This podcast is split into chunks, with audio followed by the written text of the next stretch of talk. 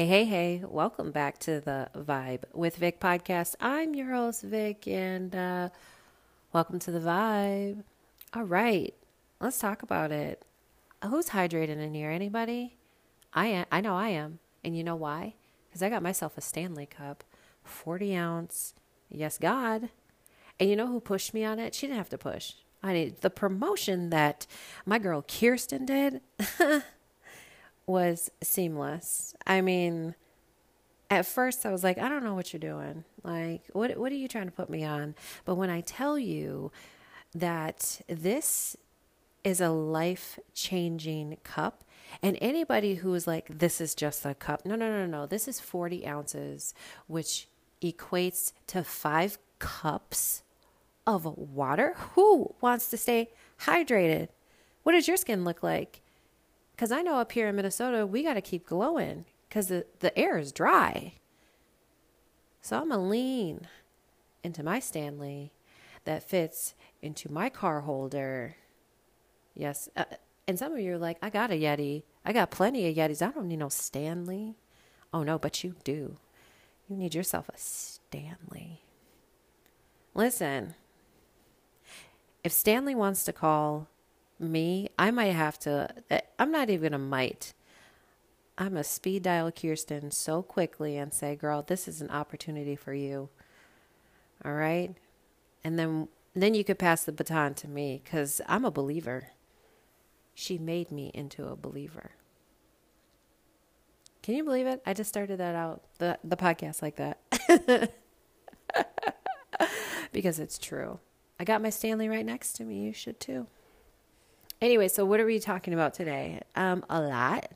I am obviously going to go over, we're going to call this an ebb and flow type deal because I don't have a V vibe word for you. I don't have pop culture vibe. I think things are very slow and some things just don't, you know, don't catch my eye. But we do have show updates to go over. Um, definitely going to go over Potomac, Beverly Hills Housewives Reunion Part 2. Winter House, Salt Lake, and I think that's it.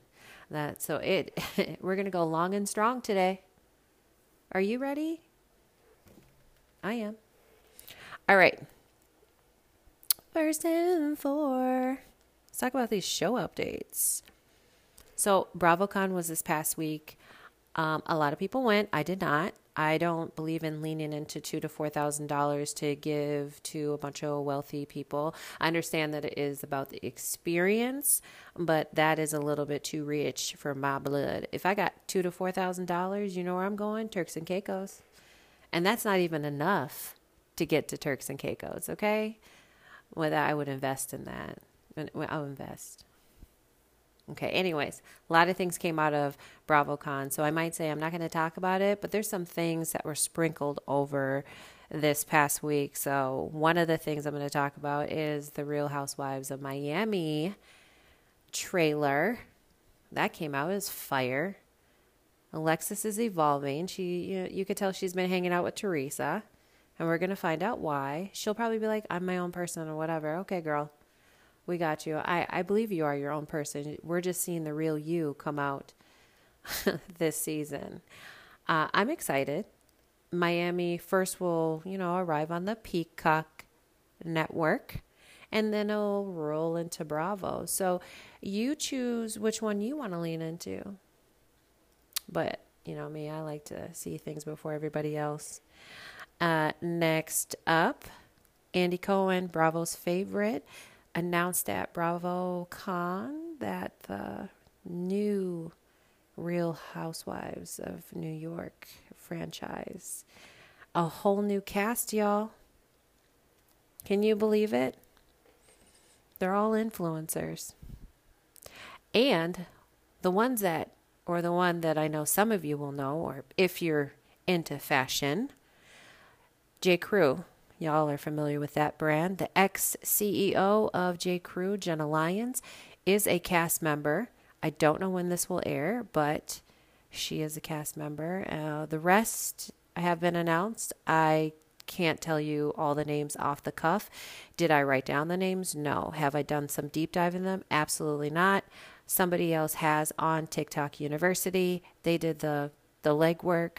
I watched it once. It was interesting. A lot of people are not sold on even watching the franchise, but you know, I'm going to lean into it. Yeah, I mean, like, come on now. It's like, it's like putting Dairy Queen in front of me. I just can't say no. So, of course, I'm going to watch, but you know, let's take a moment. I don't know what you guys have in front of you. If you're driving, uh, tap that brake for the OGs of the housewives. it's the end of an era. If you're at home and you got a glass of wine, some bourbon, a little seltzer, a little water, I don't know, what whatever you have, pour some. Pour some of that liquid on the ground for the OGs. Because again, it's an end of an era, you guys. Am I going to miss them? I think I'm already over them. They have other projects that are coming out. And remember, they were talking about that legacy thing that's coming out, but whatever. Do I care? Uh, and some people are really excited about this, like Sonja Luann show. I'm not. I don't even think I'm gonna lean into it. I don't care. I like. I don't get. I, I don't care. I really don't. Not about them. But that might change. You never know. Next, this is just like kind of like something I need to say. Married to Med. What an iconic Bravo show, right? It's a franchise about black female doctors, a mixture of dentists and doctors, you know. Longest franchise. And not many people be watching it, but a lot of people watch it. It's like one one of the longest standing franchises on Bravo. They hit the ratings every single time and they don't get the credit that they should. So I'm telling y'all because I always have to promote these people. They are amazing. They bring the drama. I'm always front row to Sunday nights on Bravo. Their season just ended. They're rolling into the reunion, but I'm telling y'all, you have the way to go find the old episodes and watch, right? So, you know, what is called that? A recommendation. I also heard Speaking of recommendations, this week I, my phone's been banging telling me to watch The Watcher on Netflix. And here's my thing. It's it's the season of Halloween where it gets dark a little sooner. Okay? A lot of people don't like the daylight savings thing. I just thought about that. But anyways, I can't be watching things at night like this. Uh the pillows are not strong enough for me to, and my eyes are not able to take all these things.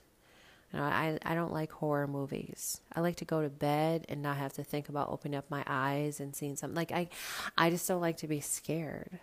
So I have to watch these things in the daylight. So I have to watch The Watcher in the daylight, which means I have to watch it on the weekends and actually make time for it, which I haven't had time to watch anything during the day on the weekends. So I'm gonna have to lean into this when I take some PTO during the holiday season. So I'm gonna be late to the party, y'all.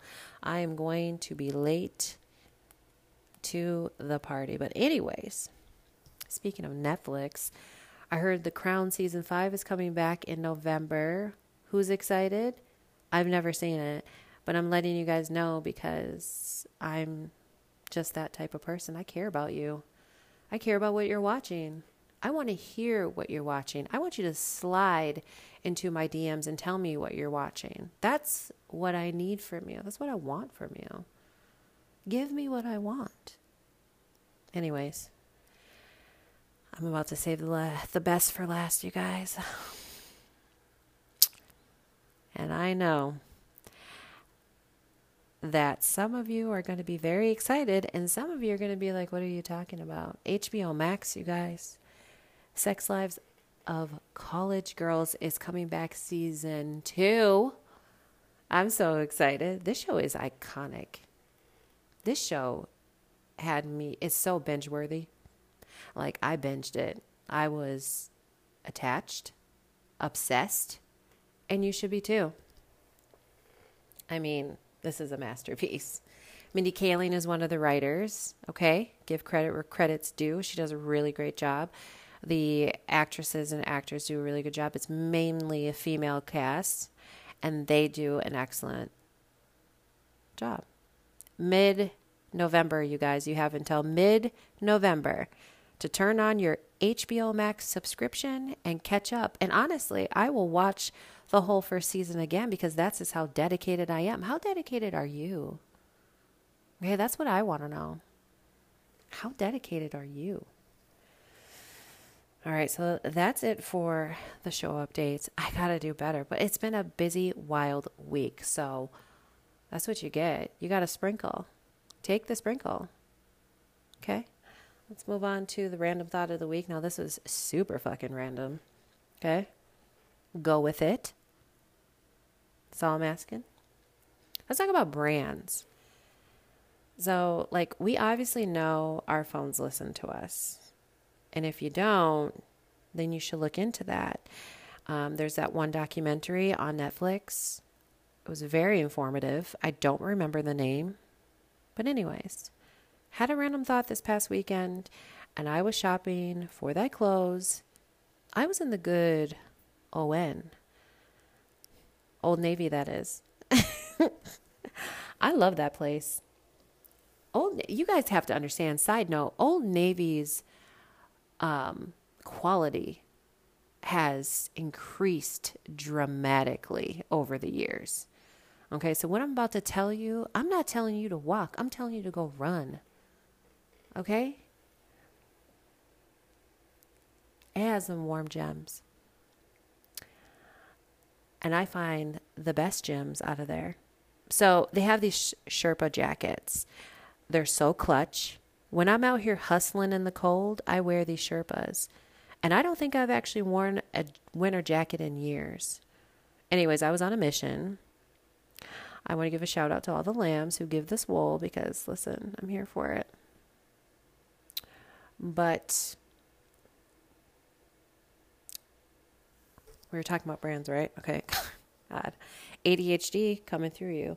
So, Sherpa jackets. So, I had a thought North Face. Y'all remember North Face? It was the hottest thing since sliced bread. Everybody had to have a North Face. But I don't think that's the case now. I would literally argue and say the Sorel brand is the number one with Columbia Sportswear a clear second, and North Face begging folks to come back. Like, we're not even going to talk about Canadian Goose. I feel like Canadian Goose is for people who have coin. And I'm not talking about simple coin, I'm talking about that elevated coin. You know what I mean? The people that can go in and drop a thousand dollar racks on a coat. That shit better be the warmest, warmest thing ever for a thousand dollars. I mean, Am I jealous a little bit? Yeah, but then I don't. Anyways, if you got that bag of money, lean into it. But I'm a baller on the budget over here.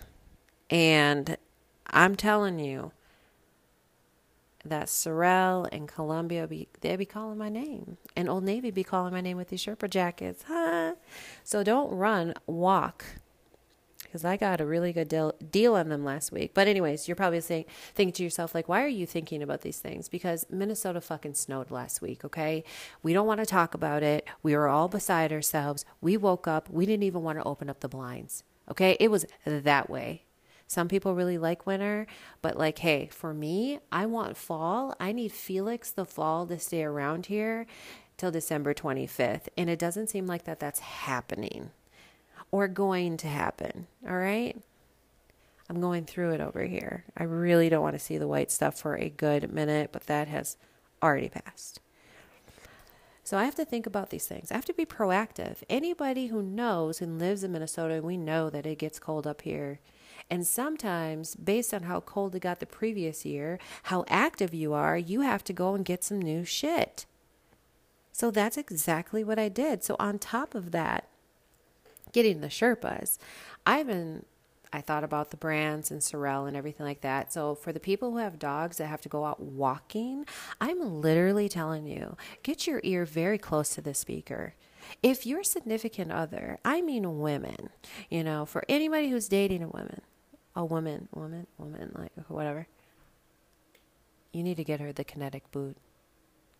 I, I told you. It is one of the warmest boots out there. I run cold. My feet stay sweaty in this boot, and I love it.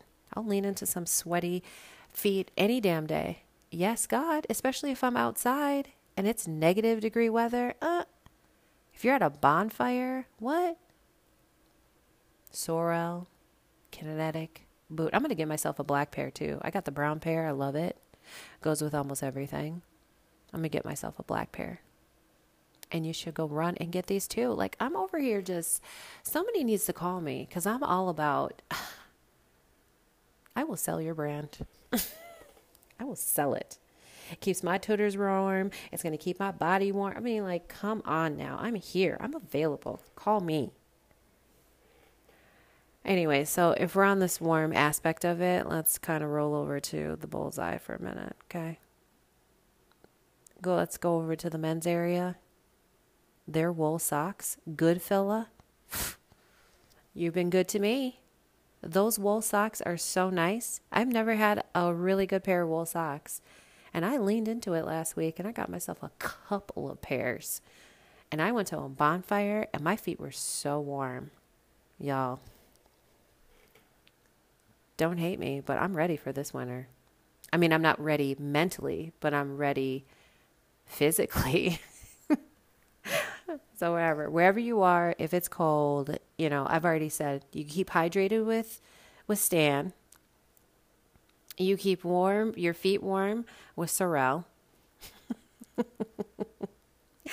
and if you want some socks, you to sit by the fire or be outside, uh, you you might want to lean into the Goodfellas. Because here's the thing that people don't even talk about, and maybe this is kind of leaning into a rant, right? People don't talk about the quality of a woman sock. It is horrible. It is the thinnest shit I've ever seen. It's like walking up to the deli and be like, I like a pound of ham, but could you like slice it as thin as possible? I'm not one of those people. I don't want my socks thin. I want my socks thick. I want to know that you're covering me. I don't want to reach the emergency room and they're like, wow, your toes are about to fall off. And I'm going to be like, who do I need to call at one of these brands and be like, why can't we just make them a little bit thicker? Right? Like, I get it. Women are so called delicate in quotation marks. Like, what? Does that mean that we have to be cold out here in these streets? I'm over it anyways, that's all. That's that's what I have for my, you know, my talk today. Now, if you guys know somebody, if you know somebody that knows somebody that needs somebody to uh, push their brand, call me. all about it. All right, so we're how we're like 18 minutes in. I got I got shit to tell you guys. So I'm gonna take a break I'm going to tell you to go get some water, and we're going to talk about Potomac next. Stay tuned. I'm back, and we're headed out east to Potomac. Here we go. So we leave off at, you know, Mer- Mia was snapping on Gizelle last episode about the cancer post.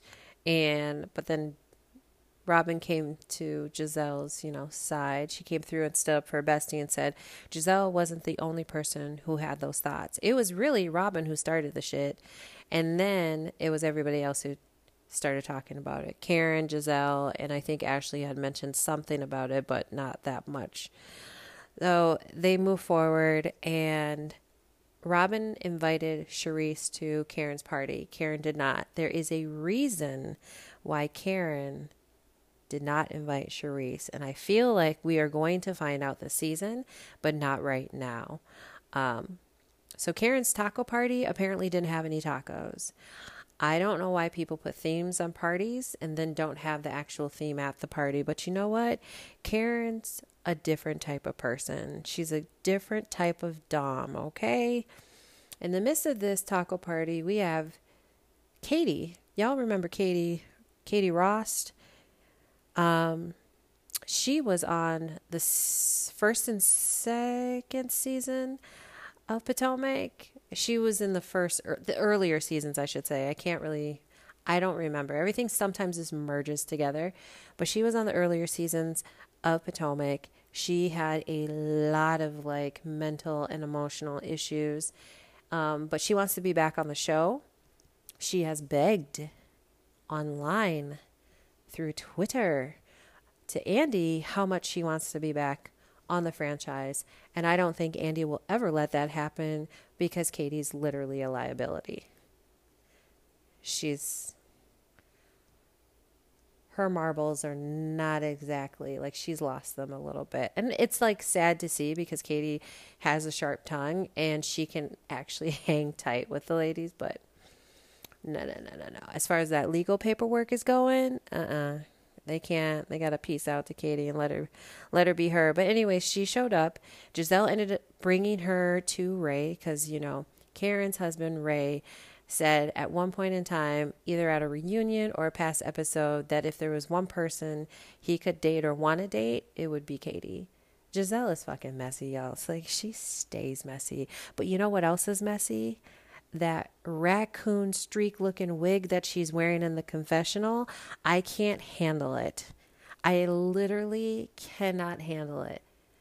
I feel like if you live in the state of Minnesota, if you're hearing this and you know exactly what I'm talking about, those type of streaks in somebody's hair, they start happening when you get to a certain border of the suburbs there's a certain aspect of 169 that you start seeing that that type of hair embroidery jeans. It just starts people start losing their shit out there. So anyways back to the show.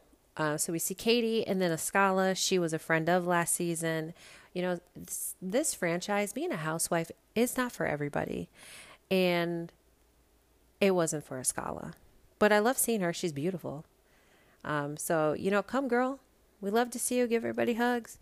But yeah. Um anyways, at the taco party that didn't have tacos, Karen made a speech and a part of her speech was that, you know, it had everybody confused because she made it seem like she was gone. But y'all, she never left. Like Karen has never left. She's Karen's on another level. She be doing things just to do things and that's just her. And we respect that out of the Grand Dame, right? We respect it. So, anyways, the next day they are at Win- Wendy's house, and Eddie like makes a comment.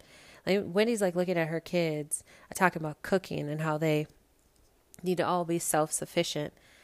And Eddie said something like, came up, he made a comment that made me feel like Wendy don't cook no more. And he ain't feeling that. And so I don't know. Eddie is, everybody looks at him and they just love him because he's so nice and he has that smile and it's great. But it's always the quiet ones, y'all. It is always a quiet one. And I would honestly say the reason why Wendy is getting all those surgeries is to keep up with her husband who has that eye. They can't seem to stay on her. But that's a story for another time because we're so damn early in the season, right? So, anyways, we move forward. Karen got a boob lift. Her boobs have been lifted, y'all. Uh, she's talks about how she's about women trying to make themselves feel good but I feel like she was trying to convince herself that she did it for herself. I don't think she did it for herself. I think there were other reasons a part of that. But hey, y'all do what you want to do when it comes to plastic surgery, sticking needles in your faces. That's on you. Maybe one day I'll try Botox, but right now, my face is intact. Okay? And then we have Candace. So Candace is talking to her friend. I don't know what her friend's name, but they were talking about her IVF journey and how she obtained a plant.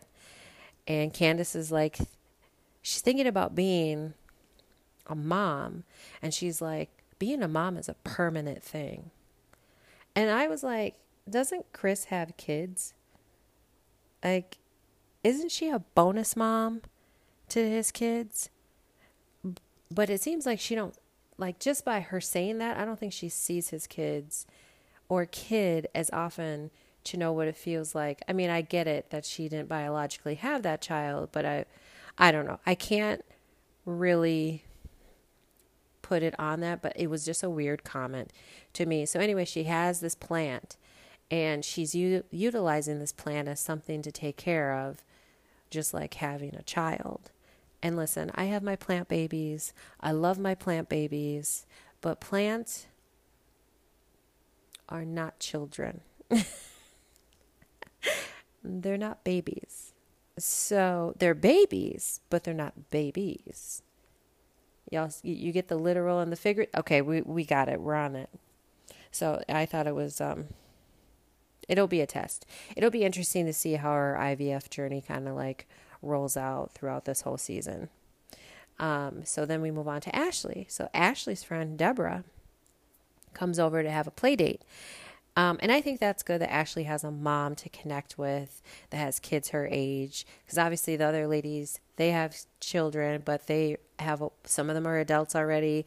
Some of them are like 10 plus years old. I think the kids that are closest to Ashley's kids are Wendy's, but I don't think they hang out like that. But, anyways, so Deborah's over at Ashley's house. They're having a play date. And I don't know, they start talking about the separation with Michael and how quickly like Michael would bring someone else in. Like Ashley literally saying that Michael will just move on from her quickly. I just Michael is not cute, you guys. Like he looks I hate to be, I could be so mean right now. I mean, I could look so, oof, I could go so low right now. I could go so low. Michael looks like a scab. He looks like an alien scab, to be honest. Like, and I'm just going to keep it like that. He's the type of person, you know, I'm just not going to get any meaner. Okay, I'm just not going to get any meaner. But, anyways, Michael's not good looking.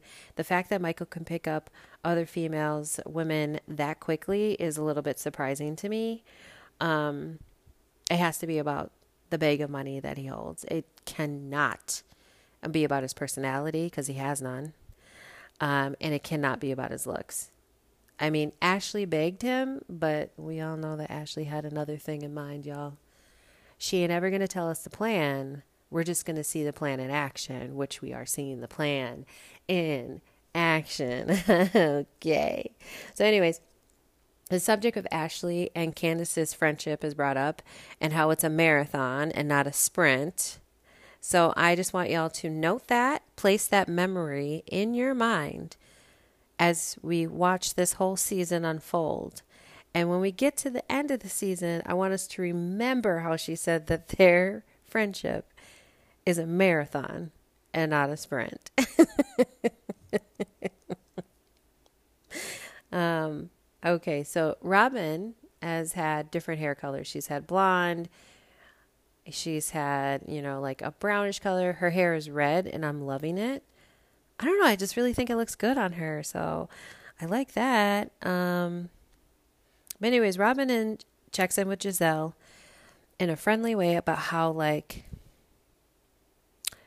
she spilled her business about Juan not being on the mortgage. So you guys heard me, right? So remember, I told you Juan and Robyn were previously married. Now they're re engaged. And in their previous marriage, they had a business partner or somebody who held their financials, did some weird shit with it, and they went pretty much bankrupt and had to like redo everything. But so now the tables have turned. Juan was making more money than Robyn in the past. Now Robyn's making more money than Juan. And we already tapped in on the whole reason why Robyn wants to have a prenup this time, whatever, la di da. Well, Gizelle, you know, she's messy and she loves to talk about everybody else's business except her own. And so she spilled Robyn's business about Juan not being on the mortgage. I mean, I don't really think Robyn fully trusts Juan. That is as much as she loves him. Love is sometimes not enough. And I don't think she trusts Juan as far as she throws him. And I'm just going to leave it as that. I mean, so while they talk about that and they go over, you know, that little tidbit, which I'm actually pretty happy that Robyn mentioned that to Gizelle and was like, yo, like that wasn't the move. Gizelle turns around and, well, actually, it was Robyn who turned around and she was talking about how she met with Ashley and how Ashley mentioned how Chris DM'd her to come to the W at 2 a.m. And Ashley said that like she knew Candace wasn't there. And Robyn's like, I don't think it was done maliciously. So she brings up the semantics and she followed up with receipts. So basically, Ashley was out with her friend and they took a picture. They posted it to the their IG feed or whatever. Chris saw it. Chris, aka um, Candace's husband, saw it. He's a manager at the W, so he's like, "Yeah, pull up. Like y'all should pull up to the W, whatever." Um, and so Ashley has taken that and thinking that, you know, your husband sliding into my DMs, whatever. So, anyways, Robyn takes it as like, I don't like, he's not trying to hit on you. He didn't like say anything that was like out of, out of sorts. So it's like, it doesn't matter. Mind you, I don't know. So like they just basically like Robyn's like this is not messy. Ashley thinks it's messy and she doesn't just think it's right. So then Gizelle mentions how Chris slides into her DMs and like it's innocent. So Robyn asked Gizelle like why does everyone think he's overstepping a boundary? And I to to tell you guys the truth, I don't like I really am on Robyn's side with this. Like if he's the manager at the W and he's trying to promote business and he knows you guys, wouldn't he want you to come there? That's on Ashley's side. For Gizelle, I just think that she's trying to piggyback off of this shit and it really just isn't working. So, anyways, so like Gizelle mentions about how Chris treated her at the reunion. Now, last year's reunion, last season's reunion was messy. Like Gizelle likes to bring up shit, and she brought up shit about Chris, and Chris checked her for it. Was like, I don't really feel like I didn't really like how you placed me in the light with this. So what Gizelle is basically saying is that Chris had like asked her all these questions, and she brings up the fact that like how her husband, Gizelle's husband, Jamal, used to cheat on her in the past and how she doesn't want to be a part of anything that can make her look like cheating. Listen, Gizelle came up with the story how at the last year reunion that Chris had asked her if he could speak to her and how like he made sure her team had already left and she felt like he cornered her and she felt, you know, he was trying to take advantage of her. It's a reach for me, y'all it's just a reach for me. Okay? And I just say this because Robyn, Robyn, Robyn would have Gizelle's back if it was something. But she's like, Chris's text didn't cross the line because Robyn saw the text that that Chris wrote to Gizelle after the reunion and the whole situation. Like she was there, and she's just like, I just feel like the post about being the husband who gets shitted on this season is looking like it's true. It's really looking like that. So this right before the season started, Chris and Candace were going off on Twitter about this whole thing. And like honestly, before a season starts, I pay attention, but then I don't pay attention because it's like we're going to see it unfold. And sometimes I just kind of want to be surprised. So I didn't really think anything of it. But now that I'm thinking about the things that I saw previously, it's all making sense. Like, it's looking like they're trying to make Chris look like shit this season. It's his turn. So we move on from that. Mind you, that will come up later. We head over to Mia. Mia meets up with her friend Jacqueline. Like, well, they're not friends anymore. based on Mia's post about Jacqueline being crazy since there was a tape released of her hitting her husband after finding out he like cheated on her. Anyways, Mia calls Jacqueline her bestie and also says that like she's G's, Mia's husband, other wife, but without the sexual aspect of it. Listen, I wouldn't be surprised if they're they've had threesomes before or they're swingers. It's giving that type of vibe.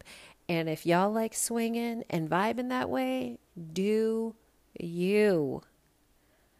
But that is what this is giving. So, anyways, so G, Jacqueline and Mia talk about Karen's party and how the cancer post was brought up. And G and Jacqueline bring up the saying of CYA, cover your ass, and how Karen's been covering her ass because she knows the other ladies longer than her. So Mia's confessional thought was like, if Karen had concerns about her cancer post, she could walk to her house and ask her because she lives down the street from Karen, from Mia, I should say.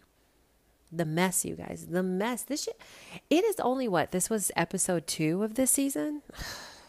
like we're buckle up. I hope this keeps on going, right? So anyway, Candace and Ashley meet up. We move on from Jacqueline, G, and Mia, and now we're with Candace and Ashley. So they meet up. Ashley mentions how Candace prefers to bring things up not in front of the ladies. And since this is about Chris, Ashley's like, let me just have a one on one because, again, their friendship is a marathon, not a sprint. All right? I can't. So then Ashley starts out saying, she's starting to, she's like, I'm starting to look at you as a friend. That's what Ashley says to Candace. And then she brings up how Chris slid into her DMs. And Candace is like, he works there. Like, he's the manager. And I'm like, in that moment, I'm like, I am so happy and proud that Candace immediately stood up for her man because in that moment in time, once you guys are married in that union, you have that trust and you have that bond, you should be standing up for your husband. If you have any of that doubt, then you would believe that what would be coming out of the lady's mouths, and that is not what she did. So, anyways, that happened. Um, they move forward and it just gets more interesting. But before that happens, Ashley is like, let me host a dancing event. And so she has the ladies arrive. Robyn was the first to arrive. Robyn. We all know Robyn struggles with being on time for any event or flight.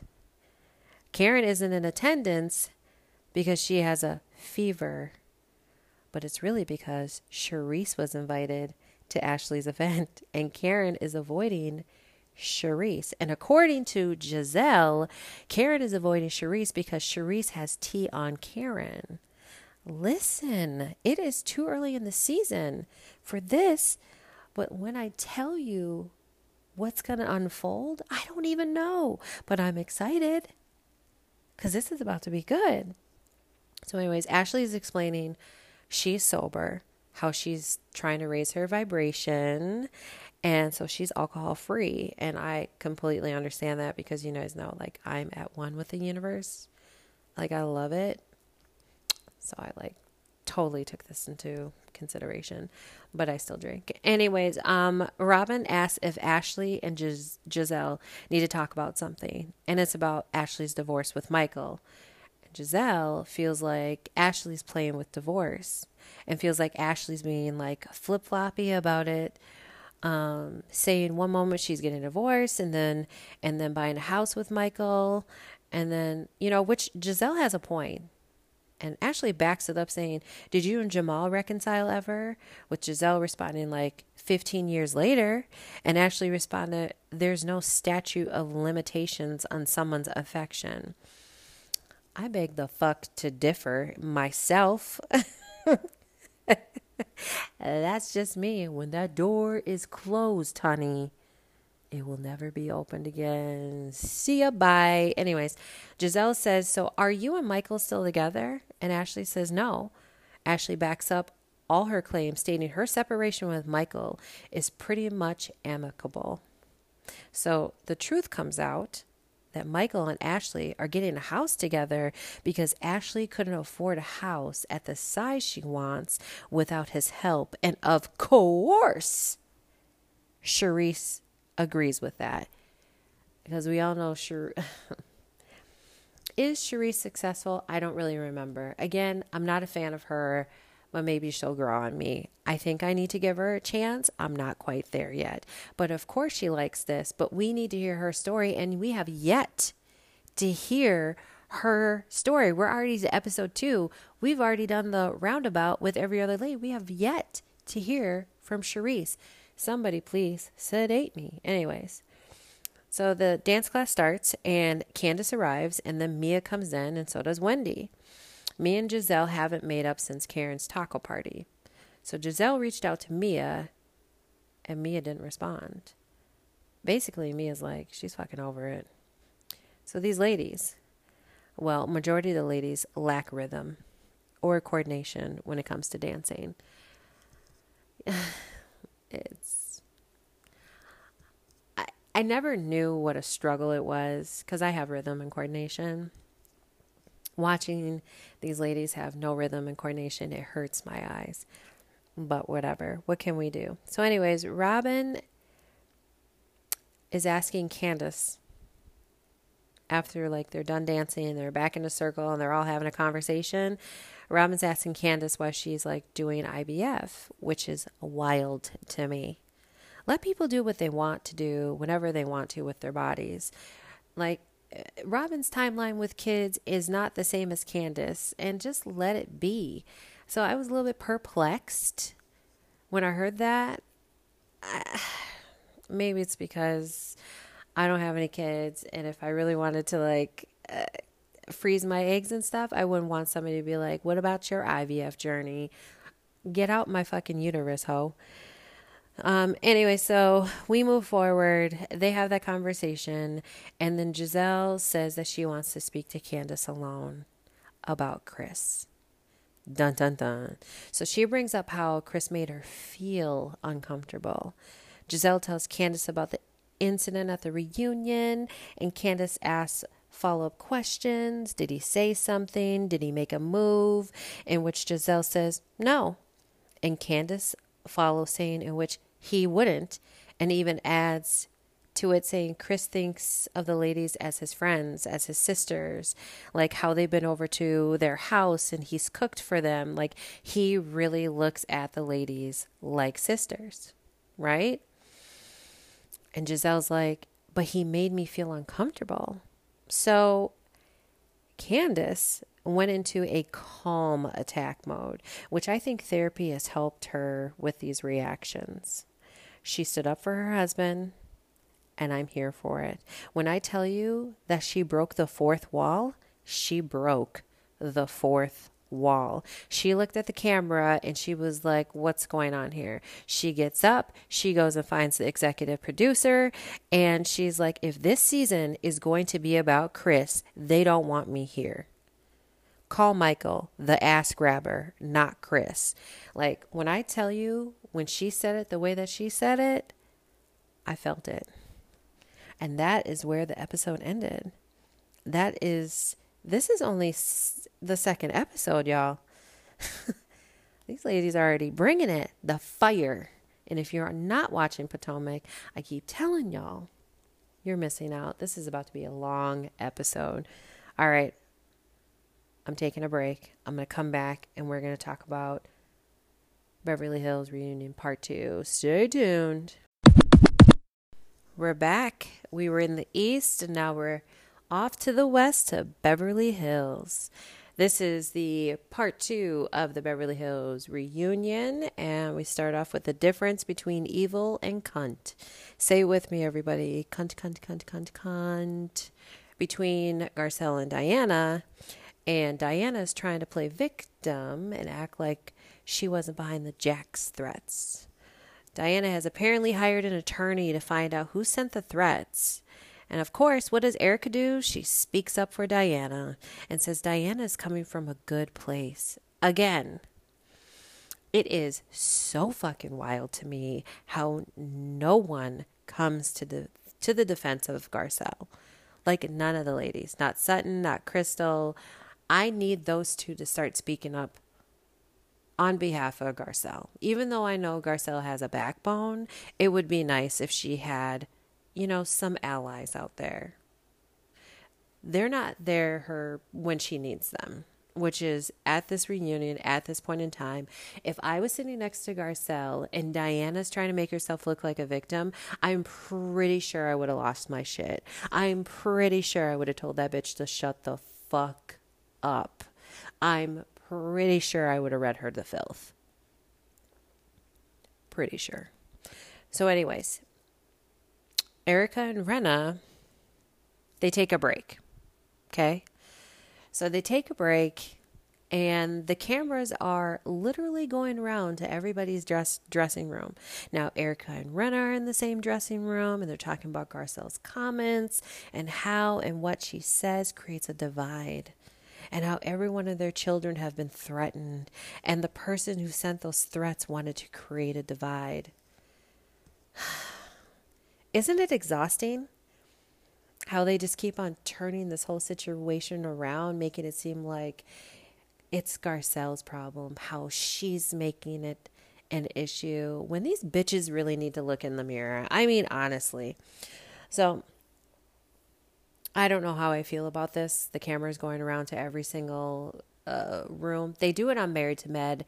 They, I don't think they've ever done it on the reunions for the housewife franchise. So it's a little bit different for me, but I guess I can lean into it, right? Anyways, does everybody know that Kyle's been on this franchise for 12 seasons? How many of you care? I mean, we kind of have to a little bit. I mean, would you either love or hate Kyle, but sometimes I feel like some people love her one season and then hate her the next season, and I think I can say that there's seasons that I'm like, I get Kyle, whatever, cool. And then there's some seasons like this season where I'm like, Kyle, Kyle, I will choke you. Just kidding. So, anyways, Andy mentions the rumors of Dorit and Mauricio having an affair to Kyle, and Andy says he never even heard of the rumor. Where the fuck have you been, Andy? That shit was everywhere. That rumor has been consistent. And you know, you have people on the internet that love to take Andy and everything. Not saying that he's looking at everything, but he notices shit. Trust and believe. Andy notices stuff. He notices the things that he wants to notice. He replies to things that he wants to reply to. So for him to be like, I never knew that this rumor even existed, you're fucking lying, okay? Stop it. Okay, let's move forward. I feel like I'm having like a therapy session, but anyways, Garcelle's book was brought up and how she purchased her new Birkin. Like her Birkin that she purchased was $13,000. She earned it. And she also talks about uh, the topics in her book. And one of the topics that were brought up was Bill Cosby. And she has an excerpt in the book that says that how Bill had a invited her to his townhouse and how he gave her sambuca and how it didn't taste right and she ran out the house. Garcelle was like, I think she said she was 18, 19, 20, 21. She was between 18 and 21. 18, 19, 20, 21. What's wrong with me? Am I. I can't stand myself sometimes. So I just I talk to myself out loud. So here I am. Why do I have a podcast? This is the reason right here. So, side note, the Bill Cosby doc that's on Showtime is worth the watch, like glued. I think it's four parts.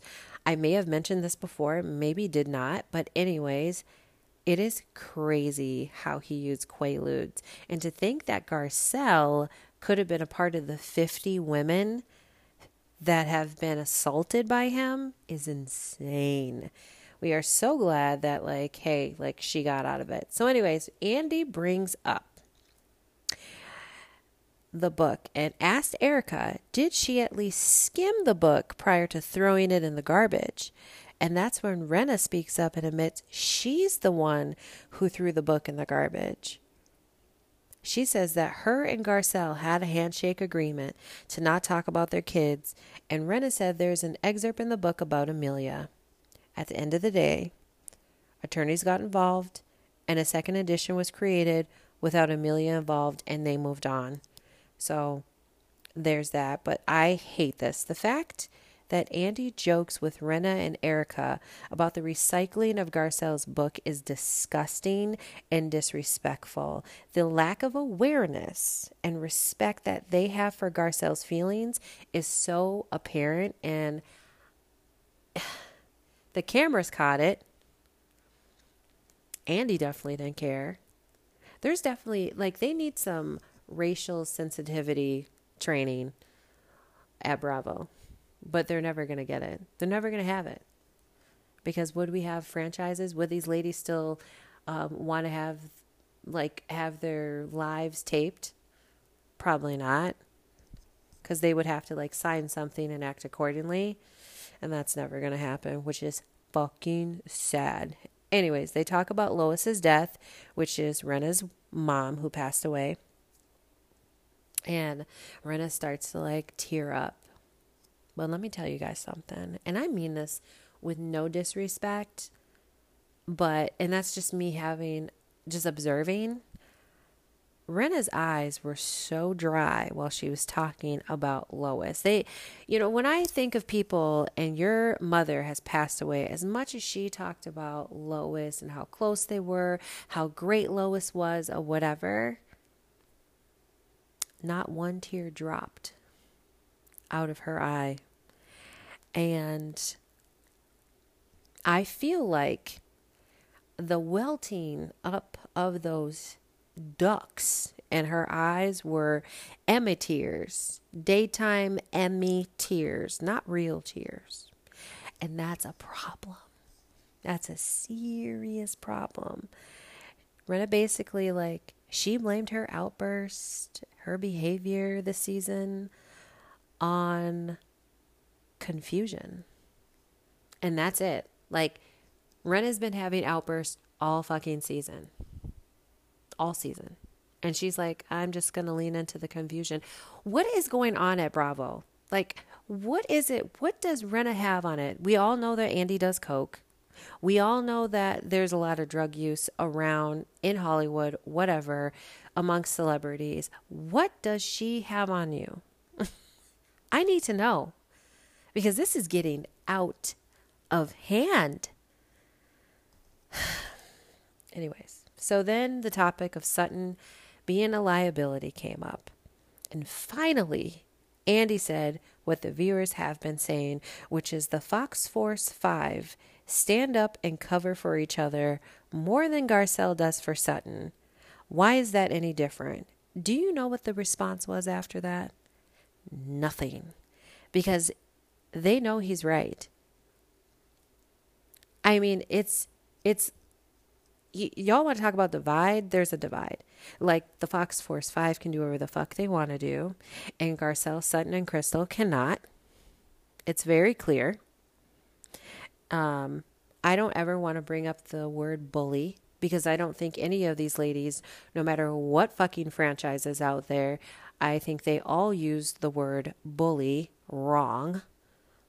And so I'm not even going to say it, but they're a bunch of fucking mean girls. And I want to body slam each and every one of them at some point in time. Especially Rinna. Oof, I'm going to have to put Erika at number one. I want to literally just get in a ring with her. Should I feel that way? or do I just need to go work out? I think I just need to go work out. Okay, there you go. So we went through another whole reunion, part two. And guess who hasn't shown her face? Kathy. And like, when I tell you I'm so unimpressed, underwhelmed, I just, I get really angry because I get it promoting the show, the ratings, all this stuff. They teased us leading up to the start of part one reunion. And seeing no Kathy part two, I'm no longer excited or care about this motherfucking reunion. Of course, I will watch the third part, but Bravo has to do better promoting the reunion. If ratings were up for the whole season, then there's no reason to push the Kathy portion of the reunion as if it's going to happen immediately. Thankfully, the reunion's only three parts. And Rinna's pacing the floor after Andy tells them that the plan is once they're back from break, Kathy's going to come out. And the narrative Rinna is pushing as if she's so traumatized by Kathy is ridiculous. She's ridiculous, and after seeing part two, I currently rate this reunion a 5 out of 10. Part two was boring. Andy didn't make or press Rinna as much as she should about her behavior. He asked the question and moved on. Tell me a housewife isn't your favorite without telling me a housewife isn't your favorite. Listen, I digress. I've already spent too much time on this part two reunion. I think, you know, it was taped for what, 60 minutes, and I think I fell asleep at the 40 minute mark, and then I had to wake up and watch the last like 20 minutes to gain content, of course, right? But, anyways, I'm going to take a break and I'm going to come back and I'm going to talk about Salt Lake City. You know, I'm saving the best for last. Winter House is going to be last. So, come on, just stay with me, y'all. Stay tuned. So, we have left the hills of the Bev. And now we are going where 3 2 beer is popular. We are here in Salt Lake City. And these bitches are wild. Okay, let me tell you something. We're on the third episode, I believe. Third, fourth, third episode. And the first couple episodes, I wasn't like, whatever. But this episode, I don't even know. Like, it's so much shit that goes on. They're in Scottsdale. They're going on this trip. It's for Jen. You know, I don't know if they're calling it like a last hurrah, whatever, but it's for Jen and it's Whitney's idea. Keep that in mind. So they're already there for the they're there for two nights already. So this is the second night. So remember, last episode, Heather was screaming at Whitney, had like thrown her around like a rag doll. I'm going to say that a couple of times because it's been imprinted in my mind the way that she moved Whitney out of the way. it was great to watch.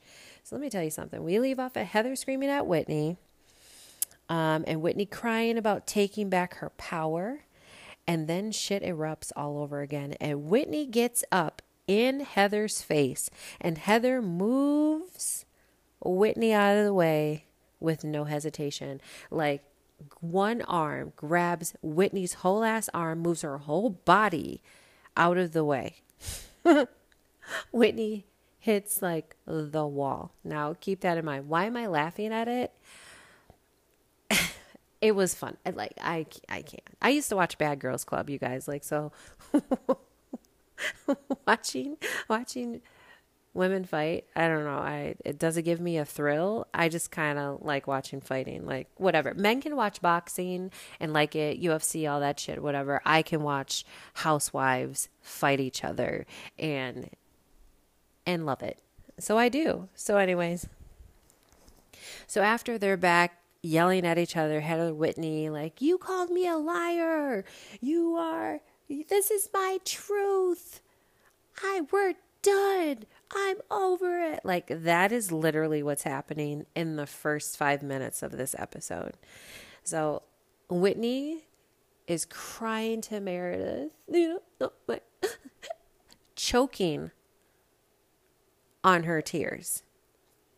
And Heather is just angry, walking around, talking to Lisa, talking to Jen. Ugh, it was amazing. And then we have Whitney, she goes to bed because, you know, it's too much for her. Like, she's emotionally exhausted. She's drunk. She needs to go to bed. She takes herself to bed.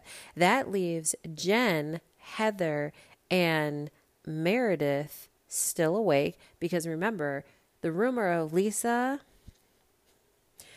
giving a man blowjobs to get season tickets or whatever, or vendor something. She's already upset. So she's in her room talking to her husband, saying everybody's being mean girls because there's a rumor going around that she cheated on her husband. So that leaves Heather, Meredith, and Jen. And Jen brings her makeup artist, Crystal Pussy. You heard that right. Her name is Crystal Pussy. She comes out of the room at two o'clock in the morning to teach the ladies how to twerk. And Jen says, under the Jen Shah squad, people wear many hats. Girl, we know. That's why your ass is about to go to jail, okay? because people were wearing too many hats, illegal hats, if you know what I'm saying. Uh, while everybody's learned how to twerk, uh, actually, you know, Crystal Pussy has a big ass and she can twerk. Heather was trying. Meredith, that's just not her thing. And Jen, she was just standing up. She's not going to get down on the ground and show people how she can twerk. That wasn't going to happen. But we soon find out that Whitney woke up out of her sleep, walked into Heather's room, and tore up their friendship card and walked back to her bed. Oh, she wrote a nice card and she tore it up and left it on the ground so that when Heather woke up, she would see it and feel so slighted by it. These bitches are crazy, okay? So Jen wakes up and has breakfast with Meredith, Heather, and Lisa and talks about court and how she has to fly to New York. Now, this is all surreal, as once she gets to New York, her plea changes to guilty. Y'all, remember Meredith going online this past summer and posting, You're innocent until proven guilty? Well, that didn't age well. Like, I'm looking at Jen thinking, How I can't believe a thing that's coming out of her mouth. Not her confessionals, nothing. I like, I need to see the, I want and need and will see the lady's reaction once the news comes out about her changing her plea. Okay? So, in the midst of sending Jen off to New York, Meredith and Lisa, remember, they weren't good either, have a moment in which they hug it out for a good 60 seconds because, you know, looking at Jen's situation puts things in perspective. Like, we shouldn't throw our friendship away. You called me a whore. You said I slept with every single guy in the state of New York. But give me a hug right now because, you know, Jen might be going to prison. That that ain't me, y'all. That is not me. so, anyways, uh, it is the third night, and the ladies that the ladies have been in Scottsdale, and they decide to go to the Dierks Bentley Whiskey Row without Jen. So shots get brought up to the table, and Meredith wants everyone to say one word that's meaningful for them to toast to. Lisa says love. Meredith says peace. Heather says friendship. And Whitney's healing journey ass says honesty. Now, mind you, Whitney and Heather have not discussed the events that happened the night before. So, but Whitney is adamant about being right and she's adamant that she's about to bring the shit up again. She's like, I know I'm not lying. I know that, you know, Heather hurt me deeply. Those are like Whitney's words verbatim. she's exhausting, y'all. So Whitney's on this like healing journey. And with that, she's so hurt that Heather called her a liar when in fact, she called Heather a liar first. If I remember right and correctly. So, because like Whitney's healing and living her truth, she can throw shots and Heather's supposed to take it. Listen, Whitney is on another level this episode, okay? So, Whitney, of course, needs to talk about herself. And so she brings up the night before and how Heather wasn't there for her and how Heather hurt her deeply. And Heather's looking over at her like, gives her this confused look and challenges Whitney and says, So, what are you going through? You mean you want me to corroborate a story that Whitney heard? Like Heather said she didn't hear a rumor about Lisa. So Heather goes, when I tell you Heather goes the fuck off, she goes the fuck off. I don't know about y'all, but this is the Heather I've been waiting to see for the past two seasons. Everybody, welcome Heather with a backbone because this is what I've been needing from her, and she's giving every single moment in this segment. Okay? So Heather goes forth and says, This trip was supposed to be about Jen, and you made it about yourself from day one. Heather's telling the truth, y'all. She's telling it, but it gets better. After Whitney and Heather tell each other again that they hurt each other, and Whitney says she's cleansing a lot of family out of her life, and Heather then shoots off and says, why don't you take accountability for creating a lot of drama for a trip that was supposed to celebrate our friend who's facing real problems and real issues? truth seeker is not a truth thing. When I tell you I screamed in my house, I was like, Heather is going the fuck off. And in that moment, Heather has now forgotten that Whitney has mentioned that she's been through, uh, been abused as a child. So when you talk about real issues and real problems, girl, child abuse is real. So you might want to apologize for that, but she ain't going to do that. I mean, you just have to know when to hold them and when to fold them. And Heather did not remember that rule when it came to this argument. When I tell you, she just didn't.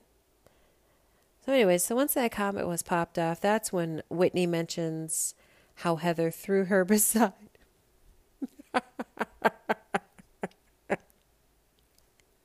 Whitney looks at Heather. You threw me up against the wall and called me a liar. Wit, like when I tell you that Heather grabbed her and threw her around like a rag doll, like when I tell you it happened, fast forward to that part. Like she, Heather's a beast. and I enjoyed that moment. I shouldn't have enjoyed that moment as much as I did, but I did. and that's it. So, anyways. Whitney says every time she wants to talk about feelings, Heather walks away. And Heather reminds Whitney that feelings is all she wants to talk about and how she leads the discussions with the ladies. And Heather's like, what if we just want to have a light dinner and have fun? Which is true. Whitney does talk about her feelings a lot. She is all about the feels. And I think Heather's exhausted. I think sometimes she just wants to come out, get drunk, and have fun. The next day you can talk about your feelings, but not every single time do you have to talk about feelings. You feel me? So, a couple of things that I noticed this episode. Meredith has been so calm. So calm this episode. It was nice to see. It was nice to come on here and say, hey, Meredith does not need to be sedated. Meredith is sober not Meredith has not taken any pills today. It was nice to say that because we know that Meredith is normally um, prescribed and not in a good way. so they again at the end of the episode they are all wearing nice little pajama outfits and Meredith has bought them all gifts and they start talking about Jen's behavior and how she's dealing with this case and how she's car she's like basically car she's just different. She's just different this episode and how the things are just not matching up. Now we forget i love me some meredith but we forget that meredith does have a jd she does have a law degree. And so she starts talking to the ladies about Jen's case and says it's not looking good since good old Stan, Stan, Stan the man. Actually, not Stan, Stan, Stan the man. We've already talked about Stan today, but it was, it's really Stuart, Stewie. um, how Stewie has uh, now going to be testifying against Jen. And because Stuart stood up and saying that he's testifying against Jen is why she had to change the plea of her case. But we will find that out because that is where the episode ends. Next episode, the ladies go skiing. Whitney and Heather continue to talk. And Jen's there. And then Angie Harrington appears, which rattles Lisa. So that was Salt Lake City, y'all. now we're going to head back over east and we're going to talk Winter House, but I am going to take a break. So I'll talk to you guys soon.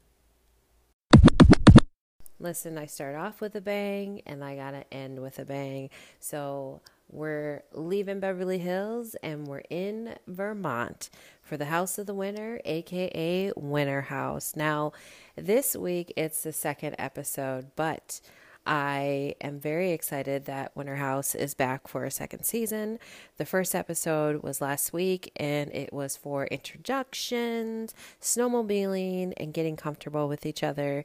Paige and Craig and Amanda and Kyle are the couples in the house. Um, I guess Lindsay and Carl will be coming later, but anyways, the florist from Amanda and Kyle's um, wedding is now a roommate, and her name is Rachel. Ciara is back along with Jason. Now, Jason's the one who was sleeping with Lindsay last season, and she ended up getting pregnant with his baby, but she miscarried. Um, I don't remember Luke on the first season of Winter House, but y'all should know Luke from Summer House. Craig's frat friend Kory is a new roommate along with a girl who looks identical to Lindsay, but her name is Jessica. Austin, Lindsay, and Carl have not made it to the house yet. So, in the first episode, I forgot what the theme of the party was, but everyone has a costume like baby shark, avocados, and hot dogs, and Amanda was hosting. Craig is drunk and being obnoxious. Imagine that. But he was obnoxious when they arrived at the house, paying people off so him and Paige could have the main bedroom it's giving elitist. It's giving the money's going to your head. It's giving calm the fuck down. That's what it's giving. Jessica and Luke are vibing, but of course, Jason is into her. I mean, again, she looks exactly like Lindsay. So, no surprise there, uh, but things uh, develop. Ciara is attracted to Kory. Um, and during this first episode of the introductions and everything, Amanda and Paige are having a moment, and Amanda opens up about how she's been off birth control since her and Kyle got married, and she hasn't had a period since, and she's afraid that she can't have kids. So that's a very real thing for her. But that subject turns into a light moment when Craig is now the Kyle, and I really love how Amanda was like, I feel so bad for you, to Paige being like, How does it feel to have your boyfriend be the most obnoxious drunk in the house? I mean, the irony and the karma is coming back tenfold, honestly. But I do love how Amanda explained the commingling of friends and how it makes like the girlfriend look bad. Like when the boyfriends when they're great, they're great, but when they're bad, it's like they're judging, like other people are judging you for loving that. And that is so true. I think that's one of the reasons why people are like hesitant to introduce you to your significant other because you have seen all the flaws of your significant other and you're like, uh, would my friends like him or her? or would they be like, damn, that ain't it? so, anyways, um, Craig ends up like just trashing the house, hanging out with Kory. Like Kory takes him to like a new level of drunk. His Southern charm drunk it can't even compare to his winter house drunk. And this is just the first episode. So that pretty much was the first episode but now this week it was the second episode. And it starts off with amanda and paige still in the um, in her bed talking about things just kind of catching up. And then it just kind of rolls into like rachel. Now Rachel's the florist. I like her. Um, she kind of reminds me of myself when she's explaining the internal body clock that turns on at like wakes you up at five o'clock in the morning. That is me. I don't care how much I've drank the night before. I will wake up at five or six o'clock, no problem. I will lean into some McDonald's. I will clean. I will do whatever. It doesn't matter, but I'm up. And it's a blessing and also a curse. But, anyways, Rachel has this amazing ink on her arm. Like I've been considering getting a sleeve or half of sleeve and like she's a plant person, I'm a plant person. And so it's like, oh, should I get it? but anyways, it's always nice. I love it. Um, so we move forward from Rachel. We're on to like Kory and Craig since they trashed the majority of the house. Of course, they wake up and the house is extremely messy and it looks crazy. And then, so all the roommates are sitting in a room. And Craig says they're talking about cleaning, like what they're going to do for the day and how they need to clean. And Craig's like, I don't clean. He's like, I make enough money not to clean, especially when I'm on vacation. Like, his tantrums are weighing on everybody. I mean, did anybody speed him up on what happens on any of the house of the summer or the winter? You rage the day and night. You clean in the morning.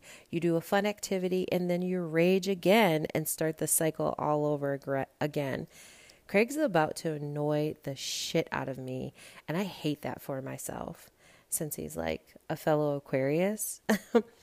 but according to his buddy Kory, this has been like the same old Craig. So that's a good thing, but it's also like, damn, that's not a good thing.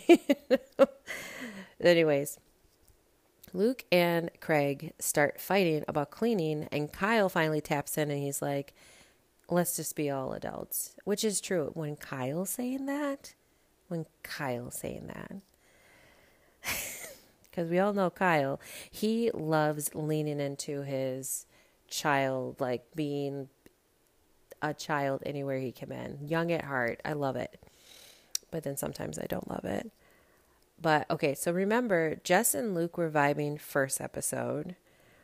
Well, Jess is now over it and wants to get to know other people. So Jess and Kory head to the grocery store when they're trying to figure out what they're going to eat for the rest of the day.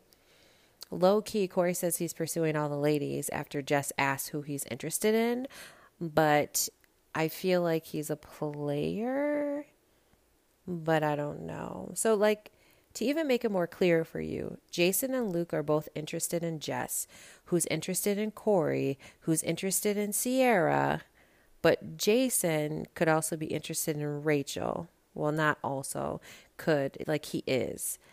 But I don't know. The fun activity that they did that day, like boozing and stuff, like they went sledding, and that looks so fun. Like, the house looks amazing, but also I have, you know, everybody talks about skiing and they go to Colorado.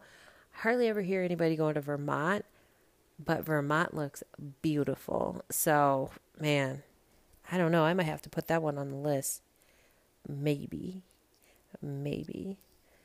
And that's the best part about winter when you can like go snowmobiling, sledding, snowshoeing, sledding, tubing, all that stuff. But I'm not ready for it not here in Minnesota. Okay. Luke and Craig have beef. It's very obvious that they are not getting along. So, listen, I'm going to have to lean into Luke this time because partly because he comes from Minnesota. Like, Craig is so pissed that when he visited Luke over the 4th of July, Luke kicked him out of the house because he set off fireworks near his boat. Understandable. Craig's logic is asinine because like those fireworks he set off weren't even in weren't even his to begin with, right? Luke wins this one. If you're from Minnesota, you know summers, boats and life on the lake are serious. So don't fuck with us when it comes to that, okay? Craig is being un real. I low key love how Paige is not getting involved. Like, she's like, he's a grown ass man. I'm not going to sit up here and mother him. Like, he'll figure it out. but she's also seeing sides of him where she's like, oh my gosh, he's so annoying. So it's interesting because this is like a test of their relationship since they are long distance. She lives in New York, he lives in Charleston. So when they're together, everything's great because they miss each other, you know, because um, distance makes the heart grow fonder. And this time they're going to be together for 17 days. I won't be surprised if Paige like completely snaps on him. But she also explained why she like likes him so much because she's so used to going out with people who are so straight and narrow and Craig's not and that's like extremely attractive to her. So I get it. I mean, also he's an Aquarius. It's nice. We're we're pretty legit people. I'm just saying. So, anyways, um, Luke is in therapy, and although that's amazing, he still falls hard for women, and he's currently falling so hard for Jess, and he's not picking up on the clues that she's not interested in him, and it's painful to watch because her body language is like every time he touches her, she's just not for it. So, anyway, so half the group goes to the bar, and the other half stays home, and Amanda finds out that Jess just isn't into Luke. Fast forward to when the bar crew returns to the house. Of course, Craig starts acting like a toddler, but even Craig notices how uncomfortable Jess is with the way Luke is treating her. And when Luke touches Paige in a certain way and Craig catches that, he snaps and starts screaming and threatening Luke, saying, Don't touch my girlfriend or Jess like that. And if I catch you doing that again, I'm going to throw you through the window. Like, it was pretty big pretty big scene. They're screaming at each other. It's like almost three o'clock in the morning. Everybody's trying to calm Craig down. Luke is like crying in his room, talking to his sister, trying to calm himself down. It was like a whole scene to the point that his sister's like, if you want to go home, just go home. So you, like, Luke packs his shit. Huge blow up, throws Luke through the loop, and he ends up packing all his shit and leaving the house.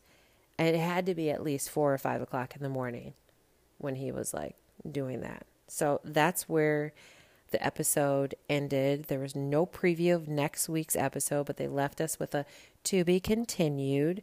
Can we say a cliffhanger? But I'm all here for it, you guys. I'm here for the House of the Winter and the Winter House, okay? I love this crew of people.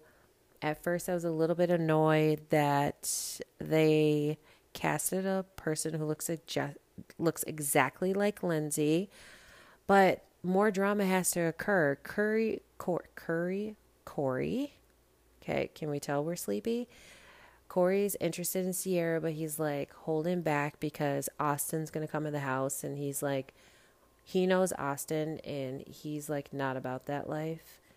You know, he thinks that Ciara's gonna, you know, act like how she acted last season, which was, you know, uh, completely different. We're just going to call it different. We're past it. She's past it. We're here for it. We don't not we do not need a rewind time. We might have to when Austin walks in the house, but we hope we don't have to. But yes. All right. You guys, that's it. Like jam packed episode full of drama. And yeah, like it's been good. Like this is an extra long episode, I feel like. I feel like it's way over an hour, so thank you so much for vibing with me. Make sure to tell your friends who love reality TV and random ish to hop on the vibe with Vic. And if you haven't already, leave a rating on either Apple or Spotify's platform. Either way, I appreciate y'all. I'll see you next week. See ya. I'll talk to you next week. Until then, stay classy. Cheers.